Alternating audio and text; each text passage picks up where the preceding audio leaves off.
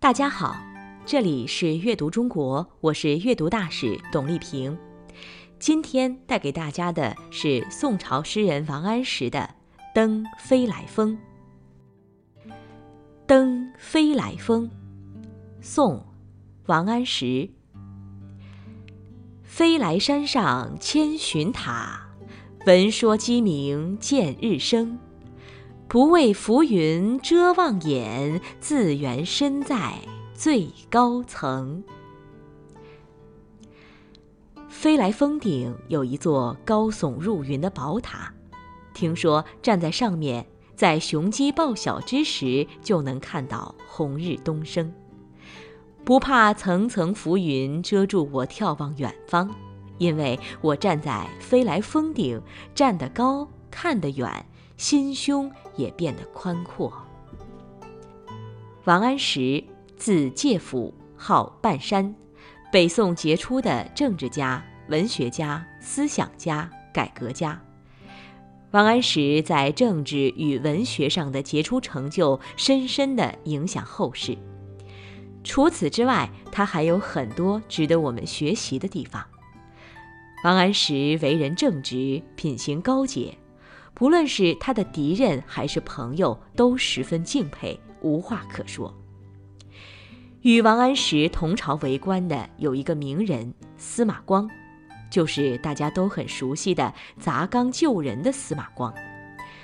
王安石与司马光性格迥异，政治观点也不相同，竞争得十分厉害。后来，王安石得到皇帝的信任，当上了宰相。皇帝问他对司马光的看法，王安石没有落井下石，反而对司马光交口称赞，使司马光逃脱了牢狱之灾，而且生活富足。除了司马光之外，王安石还有一位政治上的宿敌苏东坡。苏东坡刚刚做官，就面临与王安石的新旧党派之争。苏东坡是典型的守旧派。自然也就跟王安石针锋相对。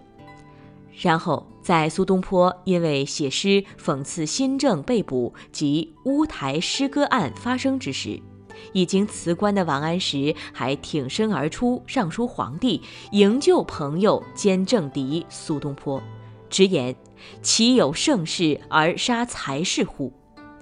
当时不但苏轼已经屈打成招，就连他自己的许多亲朋好友都无人敢上去营救，而王安石也被皇帝和百官厌弃，家破人亡，但他还能冒险上书皇帝为苏东坡申冤。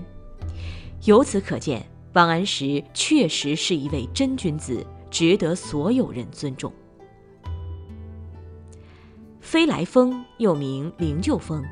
位于杭州西湖灵隐寺附近，那里遍布五代以来的佛教石窟造像多达三百四十余尊，自古就是旅游胜地。王安石曾在浙江鄞县（现在的浙江宁波）做知县，任满以后回江西临川故乡。路过杭州的时候，他去游览了飞来峰，写了这首诗。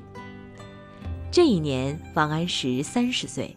正是年轻气盛的时候，一心想施展雄伟抱负，为国为民贡献一份力量。山是高耸的，塔是高耸的，山顶上的塔更是高高耸立的。诗人登上塔顶，鸟瞰世界万物，哪怕是游荡的云层也挡不住视线。面对美景。王安石思绪万千，写下了这首豪迈的诗歌，抒发胸臆，寄托壮怀。我们不要小看这首登高游览的小诗，它体现了诗人的理想和抱负。这首诗的第一句“飞来山上千寻塔”，其中“寻”是古代的长度单位，八尺为一寻。诗人用“千寻”这一夸张的词语来说古塔的高度，表明自己的立足点有多高。诗的第二句“闻说鸡鸣见日升”是一句虚写，能让读者在想象中仿佛看到旭日东升的辉煌景象，借此体现诗人的雄怀大志，成为全诗感情色彩的基调。诗的后两句，“不畏浮云遮望眼，自缘身在最高层”，表明不要被眼前的困难遮蔽了眼，只要登得高，就能拨开云雾，看清前方的路。这两句是议论与抒情承接前两句的写景，使诗歌既有生动的形象，又有深刻的哲理，表现一个政治变革家拨云见日、高瞻远瞩的思想境界和豪迈气概。这首诗思绪条贯，一气呵成，诵读时也要注意掌握节奏，读出气势。飞来山上千寻塔，闻说鸡鸣见日升。不畏浮云遮望眼，自缘身在最高层。